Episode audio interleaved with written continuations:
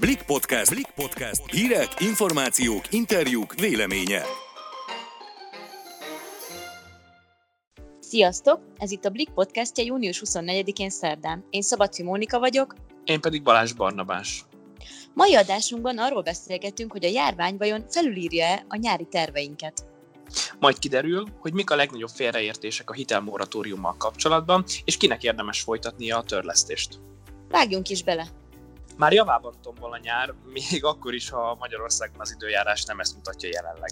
Ha hihetünk a meteorológusoknak, hamarosan magunk mögött hagyjuk az esős, őszies napokat, hétvégére már harminc fokot jósolnak. A korlátozások és a bizonytalanság miatt sokan belföldi nyaralást terveznek, de a bátrabbak, kihasználva az enyhítéseket, külföldet veszik célba.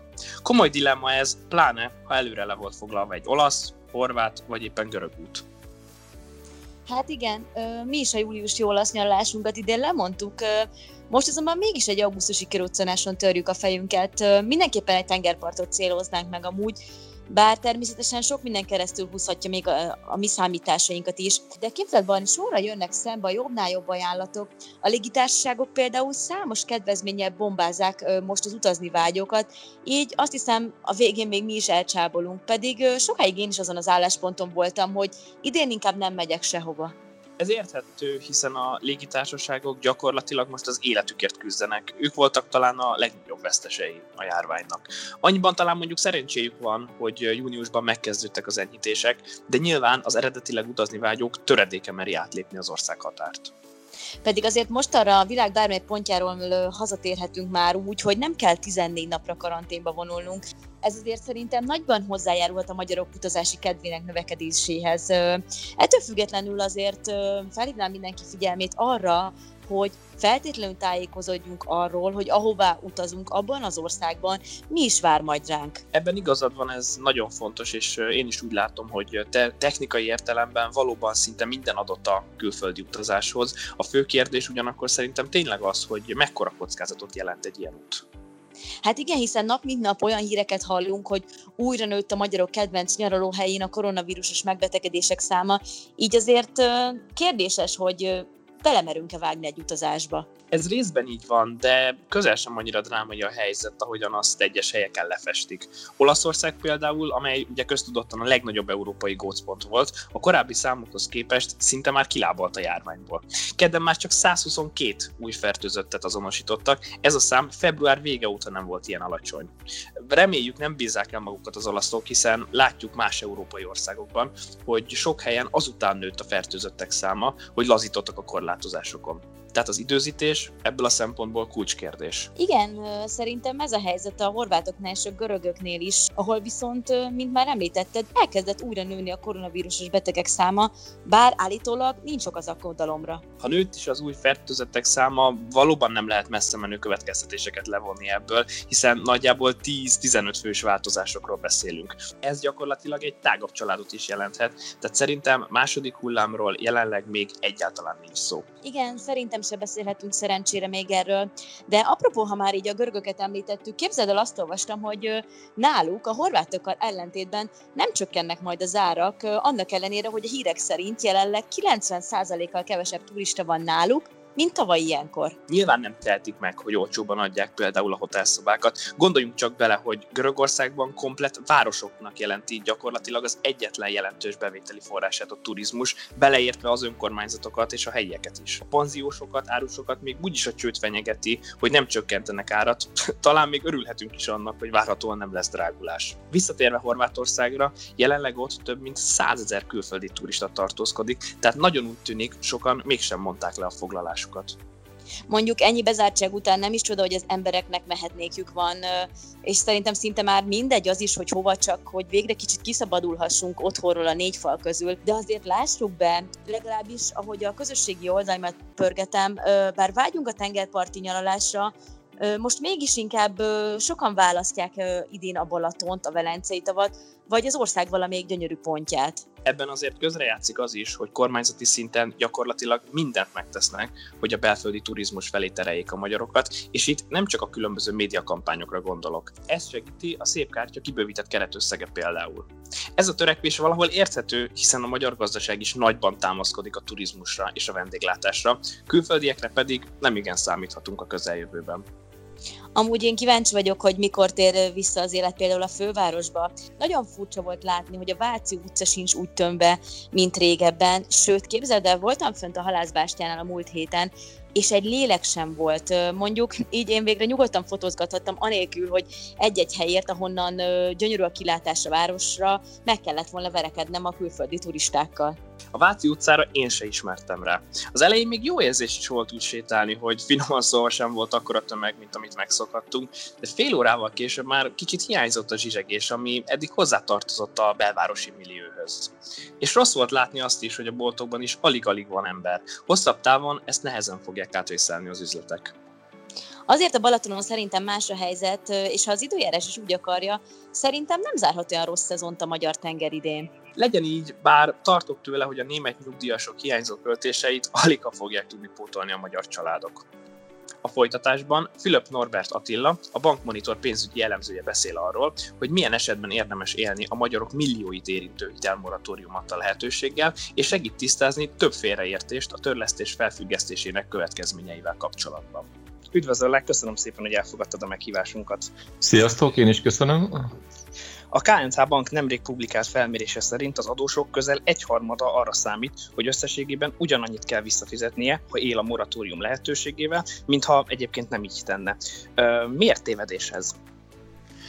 Igen, ezt mi is tapasztaljuk a BankMonitornál, hogy ez sokszor félreértés, ugyanis mindenhol azt kommunikálják, hogy a hitelmoratóriumot követően a havi törlesztők nem lehetnek magasabbak, mint a belépéskori törlesztők voltak. Ezért valaki, ezért a többség azt gondolja, hogy ezek szerint teljes visszafizetés sem fog változni. Ez viszont egyáltalán nem így van, sőt a havi törlesztőkkel kapcsolatban sem ennyire ideális a helyzet. Kifejteném, hogy miről van szó. Először is a, a hitelmoratóriumban, amikor belépünk, akkor az azt jelenti, hogy év végéig nem kell havi törlesztőket fizetnünk, nem kell kamatokat fizetnünk, és nem kell a hitelhez kapcsolódó díjakat kifizetnünk. Magyarul semmit nem kell a hitelünk után fizetni kétezer-húsz. december harmincegyedikéig. Ezt követően ismét elindul a törlesztés, viszont a futamidőnk, ha annyi maradna, mint ami volt korábban, akkor magasabb havi törlesztőket kéne számolni, ezért meghosszabbítják a futamidőt, annyival, hogy a törlesztők pontosan annyi maradhasson a törlesztő, mint amennyi volt a belépéskor. Viszont a hosszabb futamidő minden esetben azt jelenti, hogy tovább használjuk a bankpénzét, ha pedig a bankpénzét tovább használjuk, akkor az azt jelenti, hogy tovább kell rá kamatot fizetnünk, így összességében a teljes visszafizetendő összeg, amit a leges legvégéig ki kell fizetnünk a banknak, az egyszerűen magasabb lesz, mint hogyha nem lett volna moratórium. Nyilván különböző hiteleknél különböző szám jön ki, de megközelítőleg mennyivel kell többet fizetni? Jelentős összegről beszélünk? Ez nem csak a hitelmoratóriummal kapcsolatban igaz, hanem úgy általában az összes hitelre, hogy minél tovább használjuk a bankpénzét, annál nagyobb lesz az összességében visszafizetendő összeg.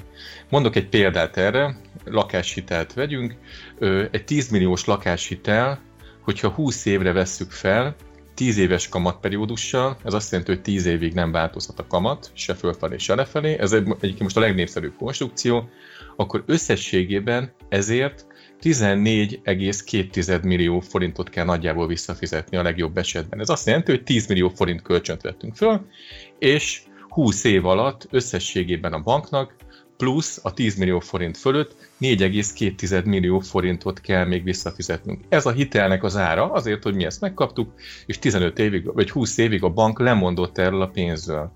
Mi van akkor, ha tizenöt éves futamidőre vesszük fel ezt a hitelt?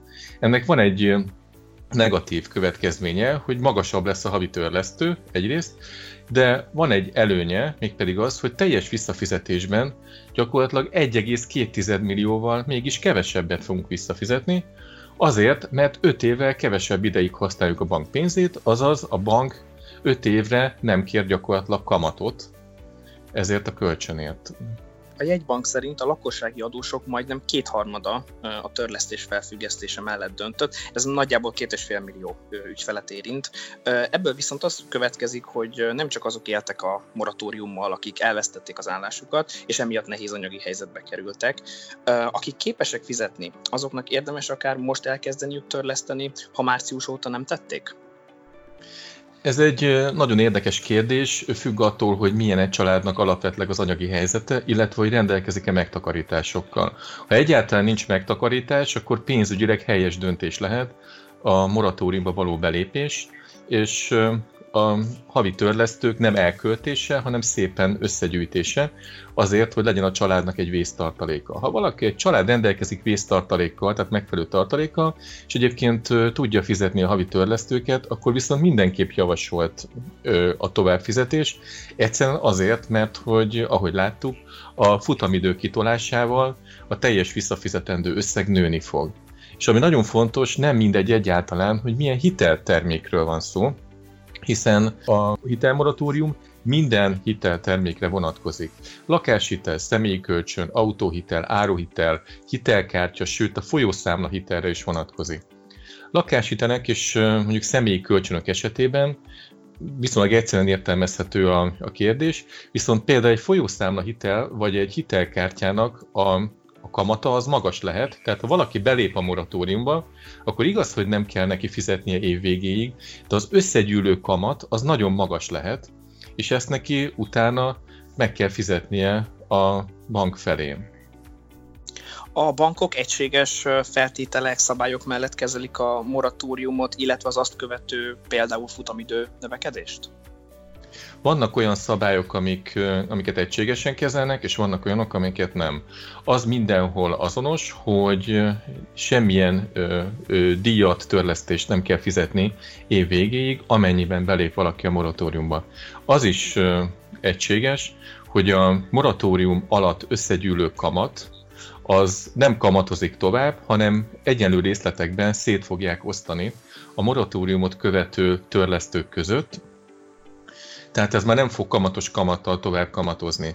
Ez is egyforma. Vannak viszont különbségek. Egyik különbség például, hogy van olyan pénzintézet, amelyik megengedi azt, hogy valaki csak részben lépjen be a moratóriumba, azaz egy részét fizeti a törlesztőjének, más részét meg nem, tehát csökkentett törlesztőt fizet. Olyan bank is van, amelyik, hogyha valaki kilép a, törlesz, a moratóriumból, mert ezt is megtehetjük, tehát belépek most a moratóriumba, de rájövök két hónap múlva, hogy nekem erre nincs is szükségem, és vissza ö, tudom folytatni ismét a törlesztést, tehát erre is van mód mindenhol, de van olyan bank, amelyik ö, kifizetteti az eddigi ö, törlesztőket is ilyenkor, és van olyan bank, amelyik ö, csak a visszalépést követő törlesztőket fizetteti ki, tehát moratóriumban hagyja a korábbiakat. Tehát vannak ilyen apró eltérések, ezeket mindenképp érdemes tisztázni ö, a bankunknál. A, nagyon úgy tűnik, hogy a vállalkozások jóval nagyobb arányban éltek a moratóriumot a lehetőséggel, közel négyötödük. Ők nagyobb bajban vannak, mint a lakosság? Azt gondolom, hogy egyrészt igen. Tehát jól látszik azért itt a vendéglátás és a turizmus kapcsán, hogy nagyon sok vállalkozás egyáltalán nem rendelkezik pénzügyi tartalékokkal, és amennyiben nem válik meg a munkáltatóitól, tehát mondjuk a turizmusban dolgozó vállalkozás, amelyik elveszítette mondjuk a bevételének a kilencven százalékát, az sajnos óriási költségekkel működhet a jövőben, a idéglenesen, hogyha megtartja a dolgozóit, hiszen mindent fizetnie kell, miközben a bevételei lenullázódtak. Ilyen esetben szerintem óriási segítség az, hogy hogy a hiteleket nem kell fizetni, és szerintem ezzel élnek is. A másik fontos dolog, hogy egy cégnél mindig nagyon fontos a likviditás, és erre igyekszik figyelni minden cégvezető, és az, hogy a hiteleket nem kell ideiglenesen fizetni, ez jó alkalom arra mondjuk, hogy esetleg egy ilyen tartalékképzésbe fogjanak. Köszönjük szépen a hasznos tanácsokat és érdekes információkat. Szívesen, minden jót, sziasztok! Köszönjük, hogy a Blik podcastjét hallgattátok, legközelebb hétfőn találkozunk. Sziasztok! Sziasztok!